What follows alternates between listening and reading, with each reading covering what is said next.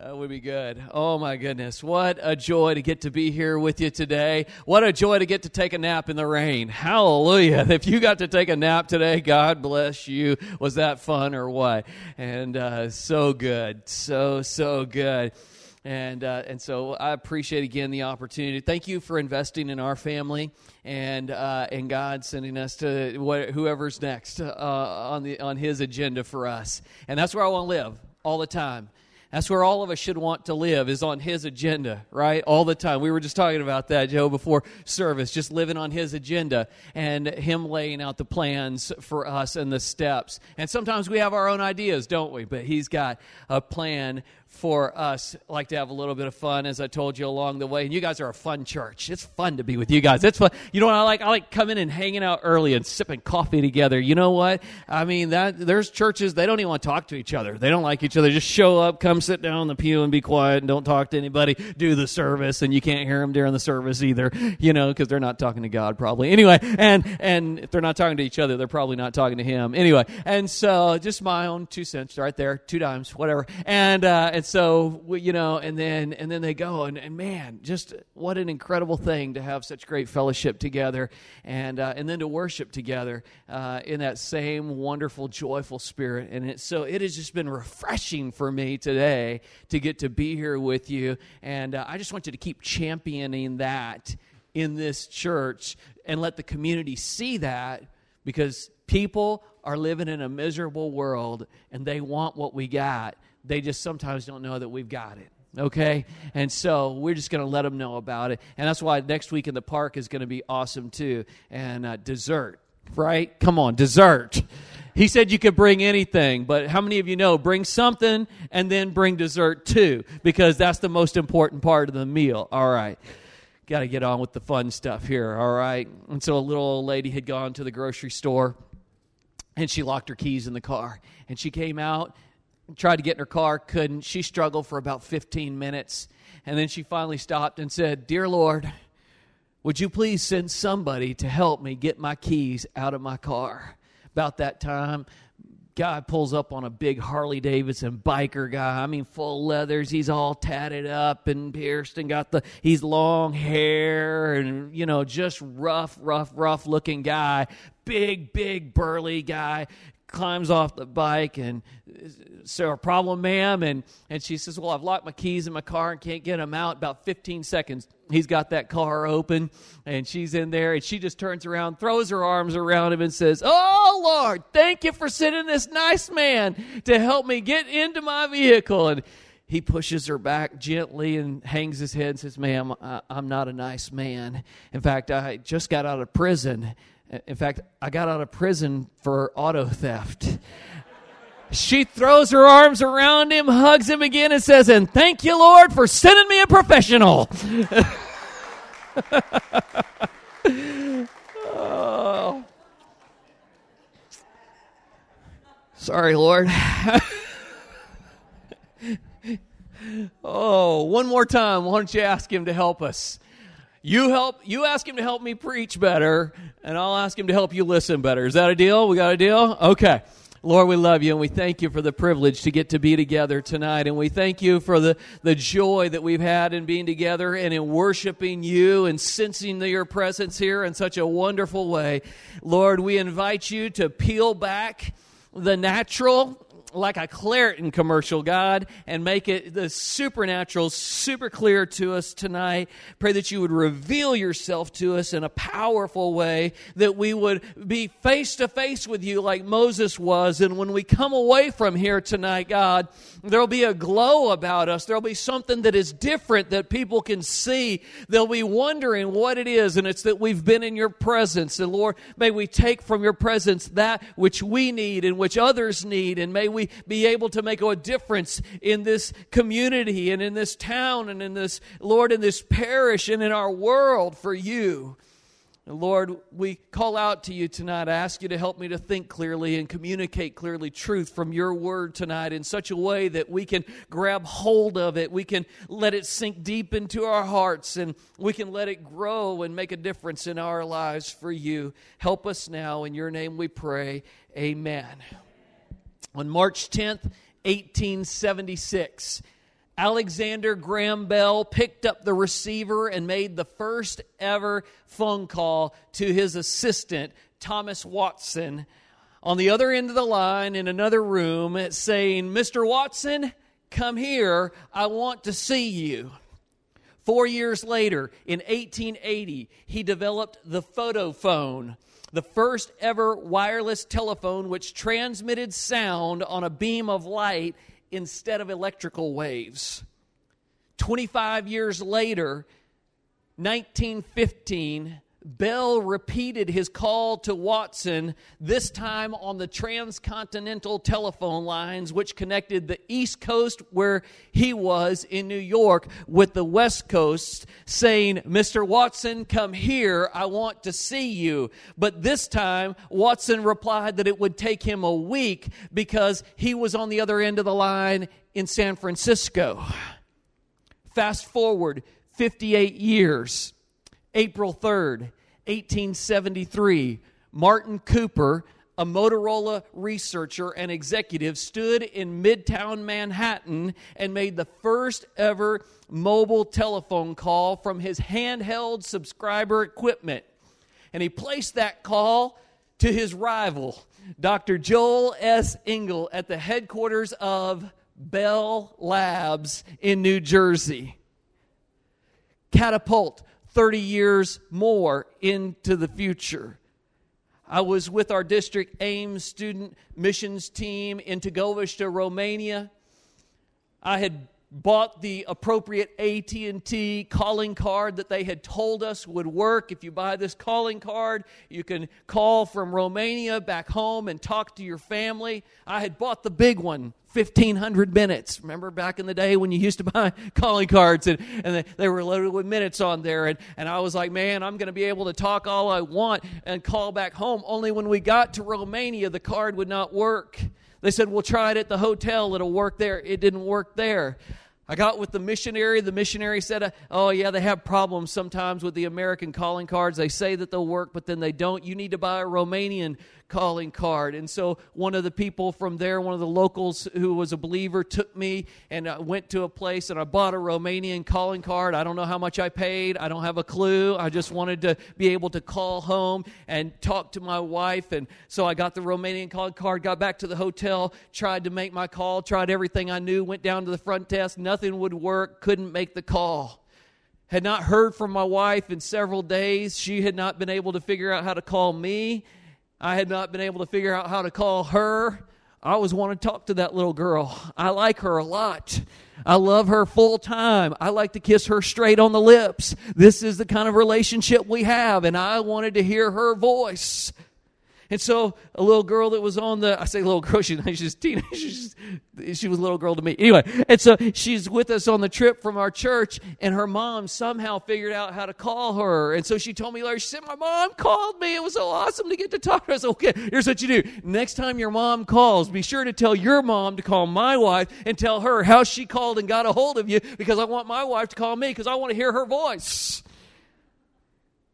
And sure enough, they got a hold of her, and Angela called me the next day. But when she called me, she was concerned because she had come across a physical difficulty that had her really upset and concerned, and she was going to have to go see the doctor. And she was going to go to the doctor the next day, and, and she was going to call me back and give me the results.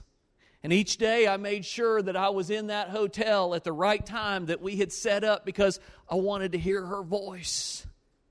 I wanted to hear what she was going to say, and she wanted to hear mine to bring some sense of calm and peace to her situation. Things turned out to be okay. We praise the Lord for that. But I determined on that trip in 2003 I would never leave this country again without a mobile phone in my hand that I could pick up and call directly, one number straight to my wife, talk to her immediately. There would be a ring or two, she would answer, we would talk, and that she could call me in the very same way because I wanted to make sure that I could hear her voice. Seven years later, 2010, I'm in Nicaragua, this time on another missions trip.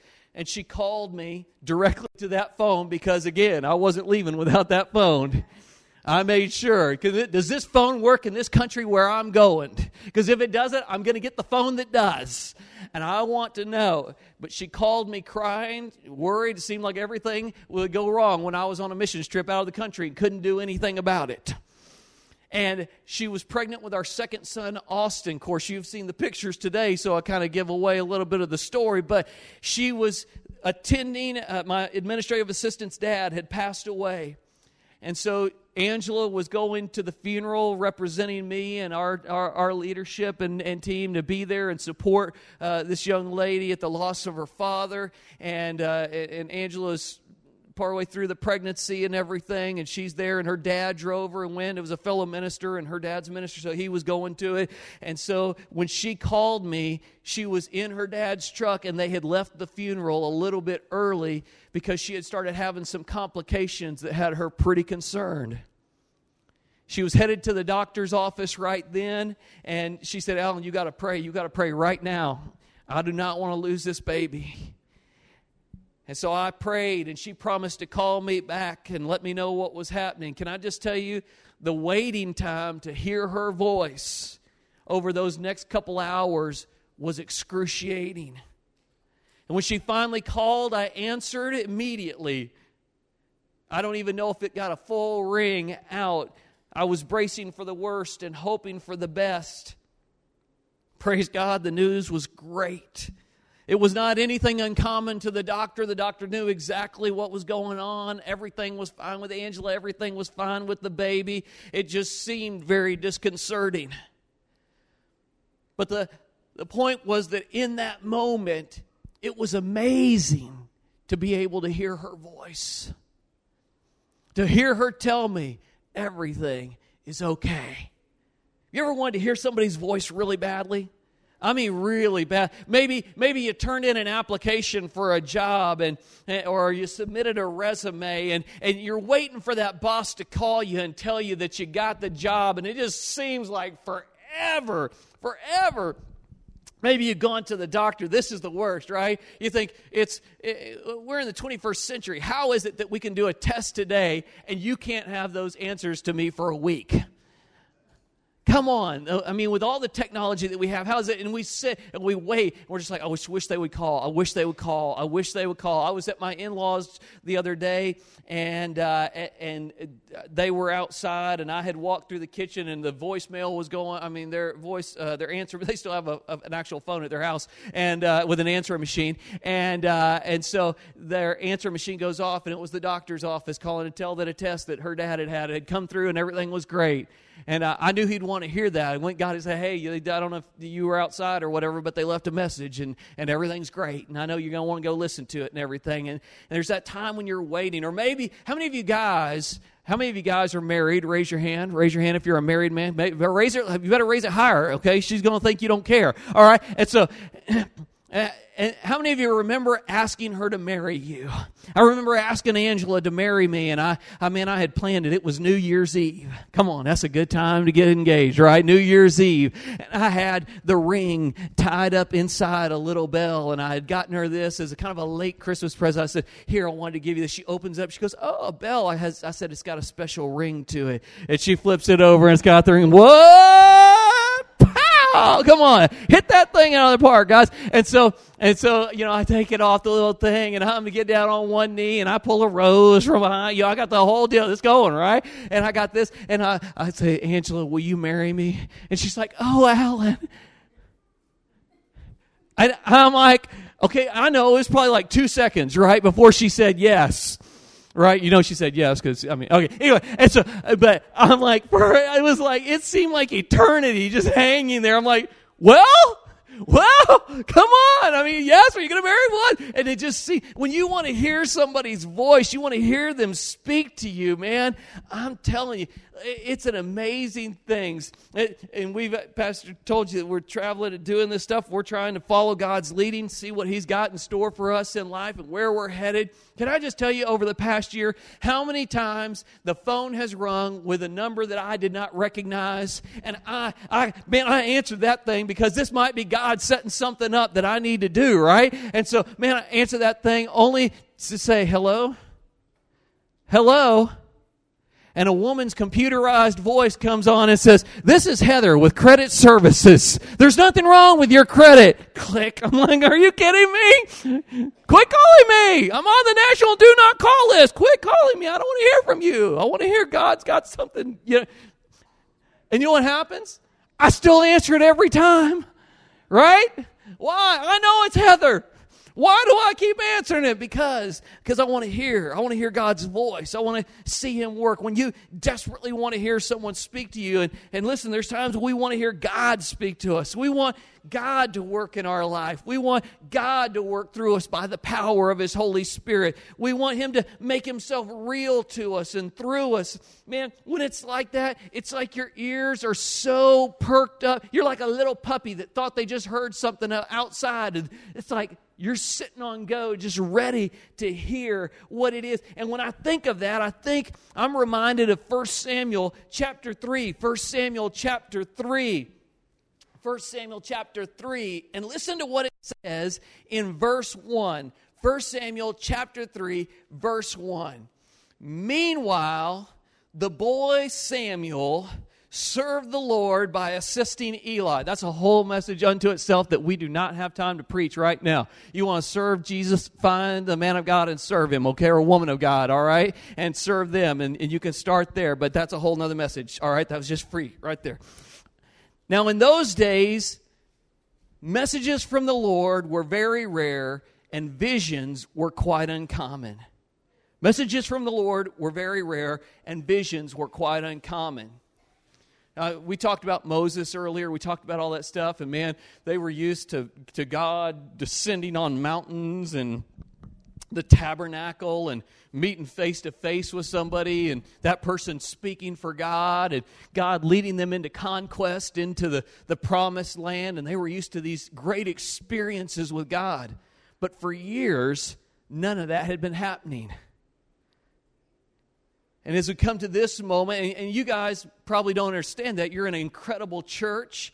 You've got incredible leaders. It probably messages from the Lord and visions are not rare here at Sanctuary Family Worship Center in Jena because you have great leaders who are consistently on a regular daily basis seeking God and hearing from Him and sharing that with you. But perhaps you feel like in your own life, the messages from the Lord have been rare and you've been wondering why you don't hear God speak to you, why God doesn't give you words to speak to people, why God doesn't speak things into your heart to do that are miraculous, and you want to hear His voice.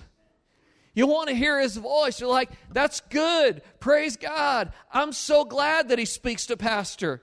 I'm so glad that he speaks to Sister Evelyn. Praise God for that, but I want him to speak like that to me. Well, let me just tell you something.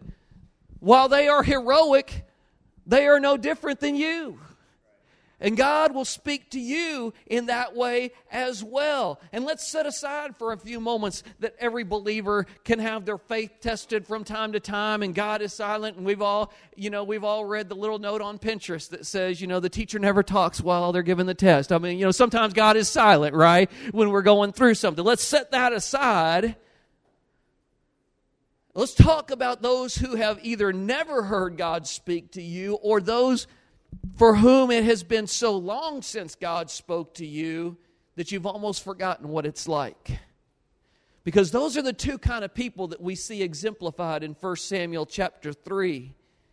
Samuel had probably never heard the Lord speak to him as far as he knew. This was all new to him. What he's about to experience, you and I have read the account maybe. If you've read scripture, you've read that chapter, you'll know what I'm talking about here in a moment. You'll go, oh, yeah, that time. But he had not experienced the Lord speaking to him. And yet, also in this account, we find that there is Eli, the high priest at the time, who had not heard God speak to him in so long that he had forgotten what it was like to really hear from the Lord. And so we're going to take just a few moments together to look at four ways that we can create an atmosphere in which we invite God to speak to us. Aren't you glad that I didn't say 17 ways, just four? And so I'm going to hopefully condense this down just a little bit so that we can hear it, we can receive it into our hearts, but then we can have some time to talk with the Lord. And we can have that moment together. Is that okay? You ready? You good? All right, four ways. Four ways. And I've put them in the form of questions. And so let's d- dive into this. First question if you're taking notes, it's always good to take notes in church. You know why? Because we forget stuff. like, man, that was a great message. Really? What was it about? Oh, man, you know, stuff and things and God and church and all that. Woo, it was glory. The glory fell. It was awesome. Really? So you really got something now? Oh, I got something. I got something. I don't know what I got, but I got something. Take notes. Take notes. First question Are you reachable? Are you reachable? Are you reachable? Verse 3 tells us one night Eli, who was almost blind by now, had gone to bed. Samuel was sleeping in the tabernacle. It's like these kids that were stretched out on the pews earlier. Hallelujah, move, Lord, right? This is good. Samuel was sleeping in the tabernacle near the ark of God. Suddenly, thank you so much. Suddenly, the Lord called out to Samuel. Now, listen, Samuel don't know how to do everything right because you're not supposed to get too close to the ark of God, right? And maybe he wasn't in the actual Holy of Holies, but he said, if that's where God is, I'm going to get right up as close to it as I can get. In this account, my first question is where's Eli, the leader of God's people?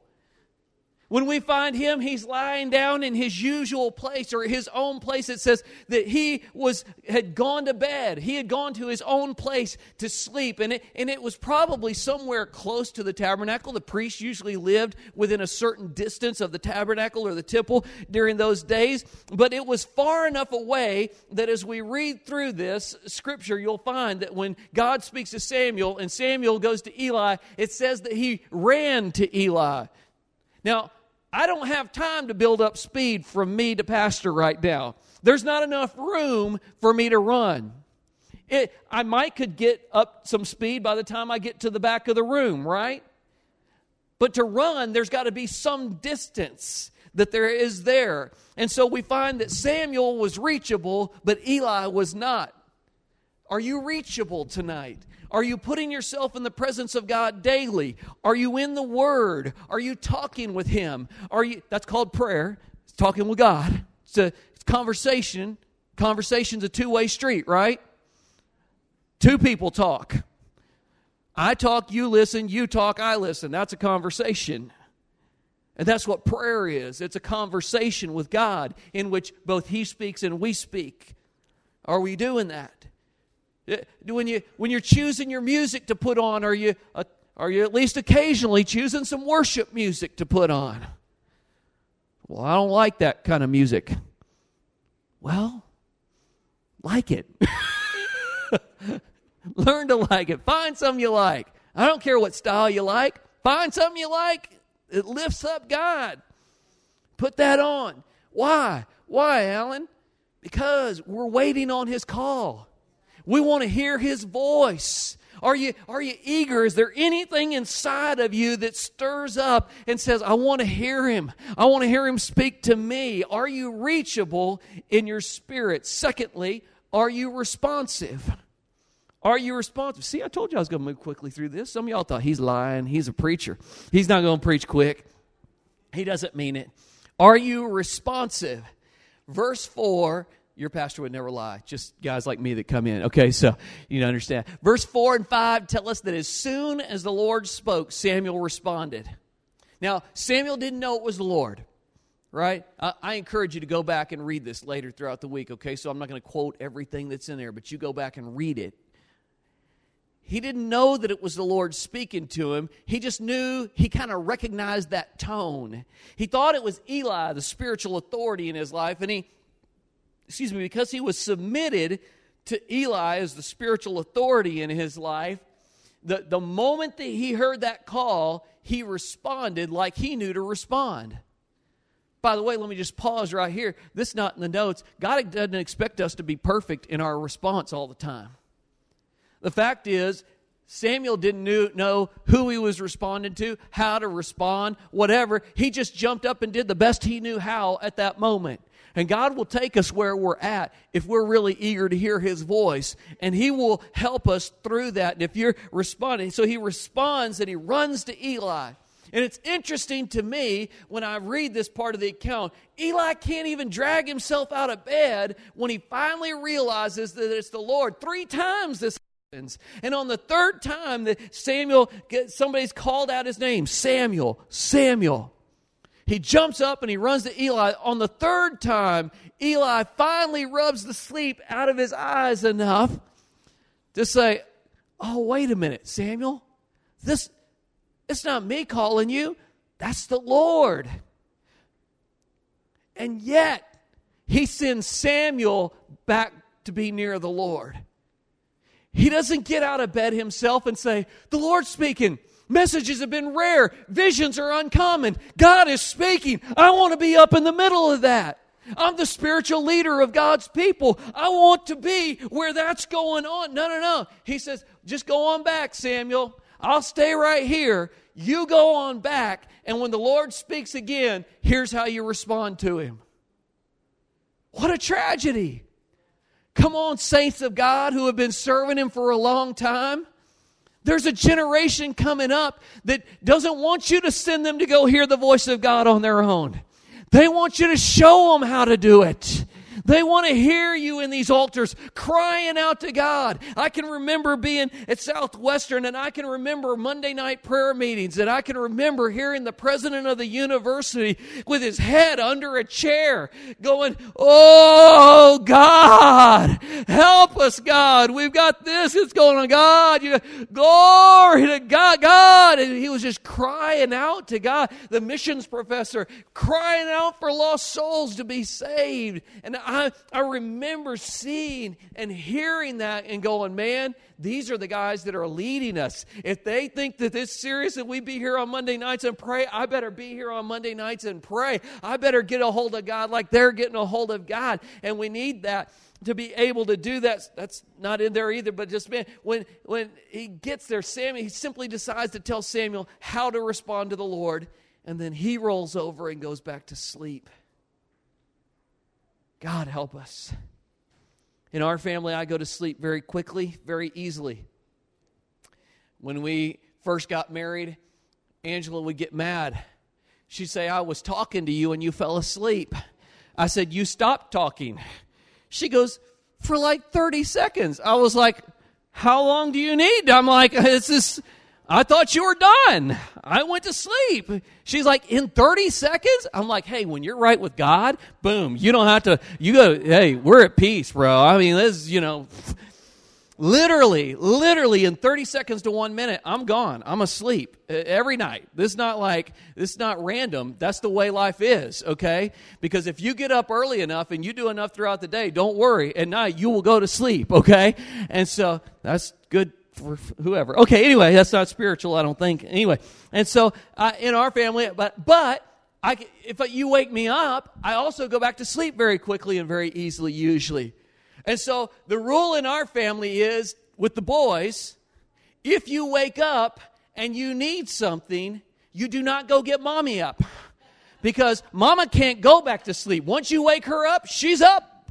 It's over her mind starts going or something and she starts thinking. I said, quit thinking about stuff. Just go back to sleep. She's like, I can't do it. Come on, anybody, any of you ladies are like, yep, that's it. I got a list a mile long for tomorrow and I got to be, what if we're to do, we you know, I'm like, no, just go to sleep. Just quit, you know? Anyway, it's so, so anyway, I told them, boys, just come around and look, all they have to do is reach over and touch me on the arm or go, daddy, daddy. Now it might take them a couple times because I snore occasionally. And, but when they wake me up, Boom, I'm ready to go into action. What? What's wrong? What do I need to fix? What has to happen? Now, I may go back to sleep later, but if the kids need something, it's important to me. I'm going to get up and go do what needs to be done. Also can't tell you how many times in the last 22 years of full time ministry that I've woken up in the middle of the night, not been able to go back to sleep, and since the Lord saying, just stay up. Let's talk. You say, Oh, you're super spiritual. No. I haven't always said yes. sometimes I've crawled back in bed and gone to sleep. But I've learned that when I do say yes, those moments with Him are so precious, so wonderful, that it's gotten to the point that if I wake up and I can't go back to sleep, even if He hasn't said yet, I started to say, Can we have some time now, Lord? Can we, maybe we could just get together right now and talk while everybody's quiet. And I've never regretted it. We, we have to be responsive to the Lord when He reaches out to us, regardless of what time it is, regardless of how uncomfortable it is or how inconvenient it is. I believe that's why God moved on from Eli working through his family. Eli was not responsive, but Samuel was responsive. And so God spoke to Samuel and He used him in the power of His Spirit. Are you reachable? But not only reachable, are you responsive when God taps you on the shoulder or He whispers in your heart's ear? If you are, then you're on your way not only to hearing the voice of God, but being led by His Spirit. Thirdly, are you receptive? Are you receptive? First, are you reachable? Second, are you responsive? Third, are you receptive? In verse 10, we find that Samuel does what Eli instructs him to do, and the next time the Lord speaks to him, he says, Speak, Lord, your servant is listening. Speak, Lord, your servant is listening. In other words, whatever you have to say to me, I'm going to hear it. I'm going to receive it. I'm going to say, It's right. It's good. I accept that. Samuel was not only uh, was being receptive to not only what the earthly spiritual authority had told him to do and spoke to him, but he was also making room in his heart for the Lord to speak to him and for him to be receptive to the Lord. And from the way that scripture records this account, Eli didn't want to hear the Lord speak directly to him. He knew the Lord was speaking, but he didn't want God to speak directly to him. In fact, as you go on, the next morning we'll, we'll find out about this. He says to Samuel, Now, Samuel, tell me everything the Lord said to you. Well, if he had gotten up out of bed and gone to where God was speaking and gotten in the middle of what was going on that God was getting into, God would have probably spoken to him too. But he didn't want to hear it straight from God. He wanted to let God speak it to somebody else and then somebody else speak it to him. That's not new. The Israelites told Moses hundreds of years earlier. They wanted him to converse with God. God's power comes down on the mountain. There's thunder, there's lightning. Looks like the mountain is exploding with fire. God speaks, his voice is booming. It's power just like crazy in that place. They all freak out and go, uh uh-uh, uh, we don't want nothing to do with that. You just go talk to him, Moses, and tell us what he said. We get scared sometimes. like, oh, I don't know if I can handle all that. That Holy Spirit stuff freaks me out a little bit. If people go to talking in tongues and laying hands on people, it's going to get a little crazy up in here. What if somebody starts to do a little thing? You know, I mean, just let somebody else do that. Here's Eli, the high priest the one man in all of Israel who's supposed to represent people to God and God to people, he's not willing to hear for himself from God or for anyone else. Let's be honest, how many times do we not want to hear God speak to us? Come on, Eli's sons were being pretty bad. They were doing some really wicked things. They were involved in prostitution as part of the worship. They were taking more than their fair share of what was given as sacrifices. Scripture says they were wicked. And it says that Eli didn't stop them like he was supposed to. He gave a little bit of confrontation, but he didn't really do what he should have done to, to remove them from that or to constructively help them understand that, boys, if you do this, there's bad days ahead of you. And get them out of there. He didn't do that. So, of course, he didn't want to hear from God because there was sin going on in his family and in his role, and he didn't want to deal with it. He didn't want to hear God. Come on now, listen. Y'all looking at me like Eli don't We don't when we know something's wrong in us, we don't want God. We got unforgiveness in our heart towards someone. We don't want to hear God speak to us because we know the first thing He's going to talk about, don't we? He's going to tap that thing in our heart and our life. He's going to say, No, no, no, no. Before we do anything else, let's deal with this. So he said, No, no, no. Don't talk to me. Go talk to pastor. Go talk to one of the elders, God. Talk to them. Don't talk to me. Maybe they'll say something to me and eventually I'll get all that worked out. Or maybe I'll deal with it before the next time you speak. But not right now.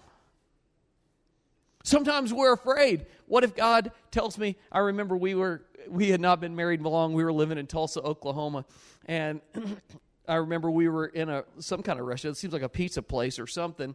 And I remember this man came in, sat down by himself, and was eating, and just looked incredibly lonely, just like broken.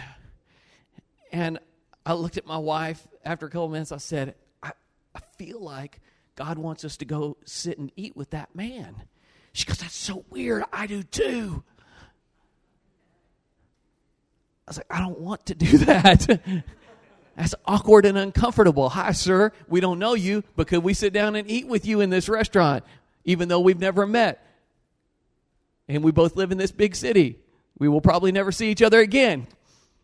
But could we just eat together anyway? And I'm telling you, we kept, she's like, I, I don't want to do that either. you know, and I'm like, good. Then we are in agreement. This is good. You know, that's a good marriage when you're in agreement, not when you're in agreed about the wrong thing. Anyway, and so, so finally, like, I, we just, but we're like, we can't get away from this. A couple minutes gone by.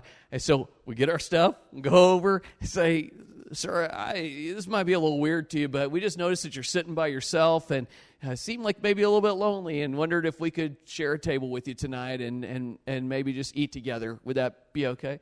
Well, sure, come on, you know, and, and it ended up being a great moment for us to be able to do it. How many of you know sometimes God, we're afraid. We don't want God to speak because we're afraid of what He might ask us to do. But the problem is, we'll miss out on what He wants to do because we don't want to hear from Him. So, are you being receptive? Are you being receptive? It's interesting. Eli knows what it's going to take to hear from God because he tells Samuel how to do it. But he doesn't want to do it himself. So, are you receptive to whatever God wants to speak to you? Are you putting yourself in a place to be uh, reachable? Are you responsive? Are you open to receiving, accepting what He has for you? And then, lastly, tonight, are you ready? Are you ready? Verses 17 and 18 tell us that Samuel obeyed and told Eli exactly what God had told him. Eli says, I'm telling you, son, you better tell me the truth, the whole truth, and nothing but the truth. So help you God. If you don't tell me the truth, boy, we are about, we're going to have some problems right here, right now. I don't care what he said. Just say it all to me. And surely he knows he's missed out on a moment. And I'm sure it wasn't easy for Samuel. Verse 15 says that Samuel basically tried to avoid Eli that morning. It says he got up, he went about his duties as normal and everything, and finally Eli had to come to him and say, Stop. Tell me what God said to you. I know he spoke to you. Eli finds and makes him tell him, and in that moment, Samuel decided that he was ready to obey God and do what he had been instructed to do. And as a result, you know what happened? You know what happened for Samuel? Because God spoke to him, because he was reachable and responsive and receptive. When God spoke to him and he obeyed, he was ready to do what God said. Guess what happened? God spoke to him again. And you know what happened the next time? He obeyed and you know what God did? God spoke to him again and again and again and again. And each time God spoke to him, Samuel obeyed. And God, as scripture tells us there, that God continued to speak to Samuel throughout his lifetime, using him powerfully to make a difference in his nation. It was this wealth of obedience that one day down the road we read about would give Samuel the ability and the courage to say to King Saul, who, by the way, could have taken his life for opposing the king, could have had him executed But Samuel's able to stand up as a man of character and integrity and honor and say, Hey, Saul, king or not, obedience is better than sacrifice. Why? Because as a 12 year old in the tabernacle, next to the presence of God, the ark of God, where God was known to hang out, he said to God, I'll listen. I'll hear what you have to say. And not only that, God, I'll do it. I'll do it. I remember the first time I ever gave a message in tongues, I was nervous as a cat on a hot tin roof. I'm telling you, I was in Bible school. I was in a class called Person and Work of the Holy Spirit. And I remember being in there, and, and boy, we prayed before class every day. There was a little devotion and prayer time before we started class. And I'm telling you, it was thick up in there in that prayer meeting. I mean, the presence of God descended in that room. I thought we were in the tabernacle. I thought Mark, Ark of the Covenant's got to be somewhere because God's here. All right. And I'm telling you, and there was this thing, it was like, you give the message in tongues, you give the message in tongues, you give the message in tongues, I'm to give the interpretation to somebody else. And I was like, I know, this probably sounds like tongues. It's not. okay, you know, and I was, uh, and finally, just finally got it out. And sure enough, boom, right after that interpretation interpretation. It was somebody else in the class responded, That's exactly what I'm going through right now. And we all start praying for that person. God moves. It's powerful. It's this wonderful moment. And I was like, Wow, that's what it's like to hear God speak to me tell me to do something and I do it and then he responds and this is amazing. I want to be obedient to him like that again. It wasn't long after that I was playing drums at our church and and that we attended there in the in the area. And uh, on a Sunday morning, there's a message in tongues given, and uh, and I know the Lord's given me the interpretation. And I'm sitting at the drums. It's during the worship time. Everything is stopped, and God's like, "Go ahead, give it, give it." And I was like, my throat got so dry. I'm telling you, I'd never had cotton mouth like that before, man. It was like, oh, wow. I felt like Jerry Lewis. Oh, hey, mister. It's like, you know, I was like, uh, and I, I don't know how to do this. I've not done this before, and I'm, I want to, but I, uh, and I didn't. I didn't. Somebody else gave the interpretation almost word for word what had been going through my heart and mind that I needed to say. I knew that they were right on because I knew that's what God had spoken to me to say. And I just kicked myself so badly for missing that. But Sunday night, I was playing, I was my week to play, we had rotation in the thing. Sunday night, I was playing drums again. And again, God's Spirit breaks loose in that place, message in tongues, and He goes, Want another chance? Let's go. And that night I was like, I am not missing this opportunity. As scared to death as I am that I might get this wrong or whatever, I am going to try my best. And I'm sure my voice quaked and quivered, but I just finally spoke it out. And when I did, there was this great sense of peace that rushed over me. And boy, it just began to flow out. And I'm telling you, it was exactly what was needed at that moment. That's not because of me, that's because of God who finally found a kid who would say, Yes, I'll be responsive, I'll be receptive, I'll be reachable, but I'll also be ready to obey. Finally gave in and obeyed. And I remember that that was just the first of times to come as I pastored a church and had to lead us through those moments and had to learn what that was like. And then serving as the district youth director, and I was leading camps. And I remember one night that we were there, and in the altar time, the, the Lord says to me, I want you to give an illustration a physical demonstration to the students and the leaders of how I offer my grace, people abuse it, and I still continue to offer it. I was like, okay, God. He's like, I want you to find somebody, bring them up here, and have them slap you in the face as hard as they can.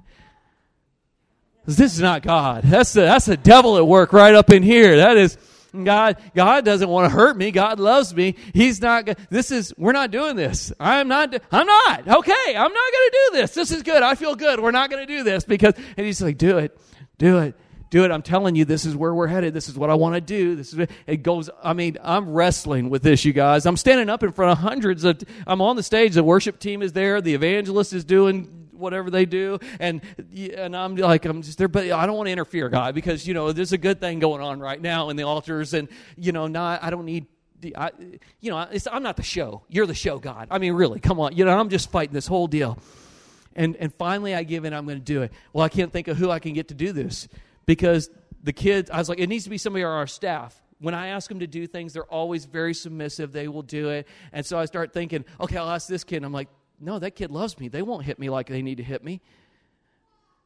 I start going through. I finally find a kid that I'm like, this kid, though he though he will just think this is the most horrible thing in the world, he will do it. That's how submitted he is. Okay, that's his heart. And so I bring him up. I say, go get go get Caleb. So they go get Caleb, and they they bring him up there. I said, Caleb, I need you to help me with an illustration. He's like, Great, Pastor Allen. What you want? What do you want to do? I was like, Here's what's going to happen. I need you to haul off and slap me as hard as you can in the face.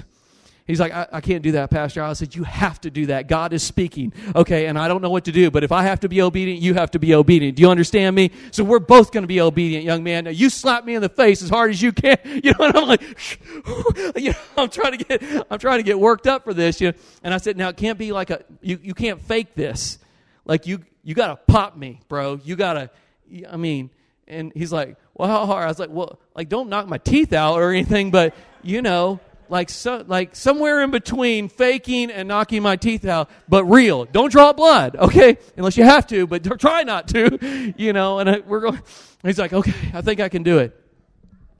And so we stand there, and I, am standing and and like so I get everybody's attention, you know, when there's a break and everything, and I'm, uh, you know, guys, God wants to show us that this is kind of how we treat Him sometimes. This is that's what he does. And he loves us so much. He pours out his grace, his mercy, and he forgives us and welcomes us into his family. And, and I love Caleb. Caleb, do you love me? Yeah, I love you. And, and, and great, Caleb, you know. And so Caleb is going to represent us sometimes, and I'm going to represent God, not because I'm God, but anyway, you know, just this is. And, and so I said, Caleb, go ahead. And Caleb, Caleb, when I see him rear back, I'm like, oh, this is not good. It's not good. Pow! Boy, he pops me. And I'm like, whoo! I hate to be slapped in the face. You can do a lot of stuff to me. I'd rather you punch me in the gut. I'd rather do a lot of things, but you slap me in the face. We're going to have words. And I was like, uh, literally, my head went poof when he slapped me, and I was like, whew. And I said, but this is what God does. And I grabbed Caleb and I hugged him. I hugged him as hard as I could hug him. A little harder than I should have. No, I'm kidding. I, I hugged him. I said, but I love you. I don't care how many times you slap me. I love you. I forgive you. I know you didn't want to do that. You told me you didn't want to do that, but I asked you to do it and you did it. And, and listen, but I love you no matter how much you hurt me. I still love you and I forgive you. And he's just sobbing, just sobbing. And I pushed him back and I said, Go again, harder. And I'm telling you, that sucker cocked back. Bam! And I mean, my head snapped. Pow! And after I shook it off a little bit, I said, Come here, bud. And he's like, uh I said, Yep. Dude, we're sob, we're both crying, you know. And I'm like, if you feel like you've treated God like that tonight, like, you know, they run to the altars. People are like, oh God, you know, and there's this powerful move that happens. But if we're going to see God work through us in the gifts of His Holy Spirit, both here in this church, let me rephrase that here in this building, and in our everyday lives, we've got to be reachable. We've got to be responsive. We've got to be receptive. And we can be all those things, but if we are not ready to obey, it will stop with us. And so let me ask you tonight, and Maybe the worship team wants to come back, they can come back. I always give worship teams liberty. Because there's been times when a worship team has been like, I totally need to go answer that altar call. Somebody on that team, and I want them to know hey, if you got to stop what you're doing, stop what you're doing and go respond. That's more important. Now, let me ask you when was the last time you heard God speak to you? Have you ever heard him speak to you? You may have walked to this place and said, I don't know, man. I, I don't know if I really ever have heard God speak to me. Well, don't feel bad. Neither had Samuel.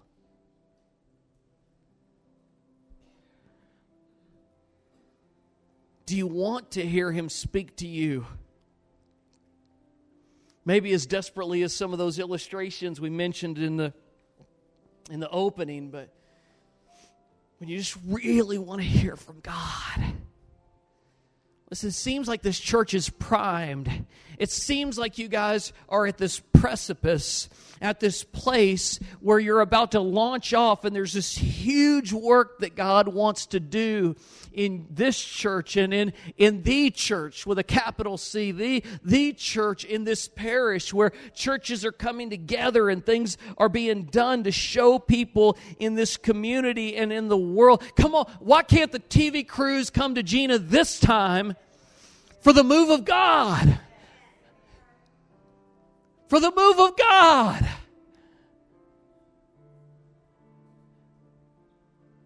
Do you want to hear from Him?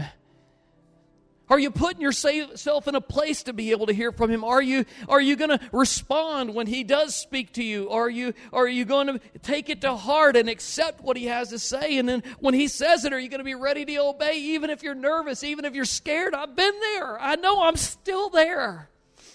There's times he says stuff and I think, "No, let's don't do that. I don't like that plan." But his plan's always best. It's always best. And so I want to create some time for us tonight. Say, I, I, I don't have a lot of time. I don't want to take a lot of time. Come on. We can set a few things aside. I know it's the first Sunday that football is back on TV. I understand. But I want to hear from him. I want to hear from him. I want to hear from him. Don't you want to hear from him? Don't roll over and go back to sleep. Let's don't be that church. Let's be those that next time we're out on the rig and God nudges us to say something to somebody, we do. The next time we're on the football field and one of our fellow players or even the opposing player has gotten hurt, is laying there on the field, and the medics are working on him that we're ready to go out there and lay hands on the sick and see them recover.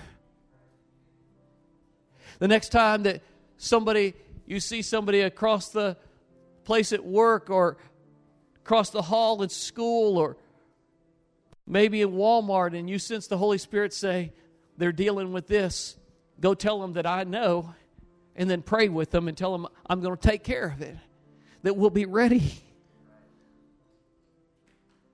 I don't know, I don't know if I can do that. There's really not much that you have to do. Just be reachable, just be responsive, just be receptive, just be ready.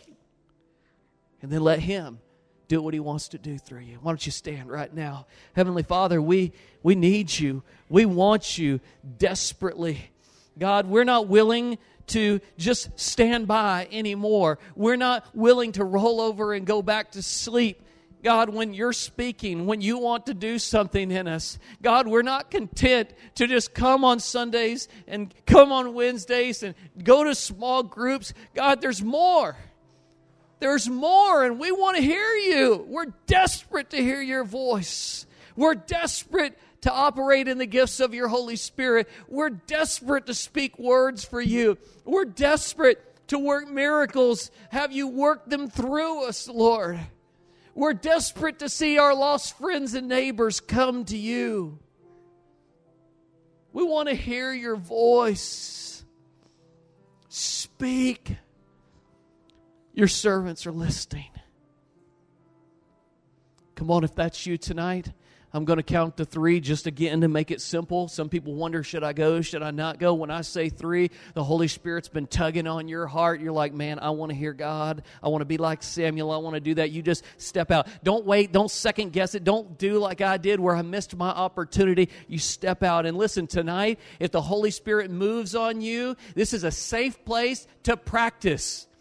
It's a safe place to practice. How do you learn how to be used in the gifts of the Holy Spirit? You try, you practice. If you're not sure, you think it sounds strange or odd, come find pastor or one of the elders and say to them, I think God might be saying this to me. Does that make sense? Should I do is that okay? And they'll guide you through that. But be open to that, okay? So we count to three. If you want to hear God speak to you, if you want, man, we're just going to come and find a place. I'm not going to lay hands on you. I'm not gonna, unless God gives me a word to speak to you. This is between you and God, and mine is between me and God. Is that cool? We're good on that. Awesome, Lord, we need you, God. I've tried to communicate this as clearly as I possibly could. Holy Spirit, you do the drawing tonight. We need you. Help us to respond, Lord. Help us to be reachable and receptive and responsive and ready like only you can. One, two, three. Step out from where you're at. Come find a place. You want God to speak to you. You say, I want to be in the middle of what God is doing in this parish, in this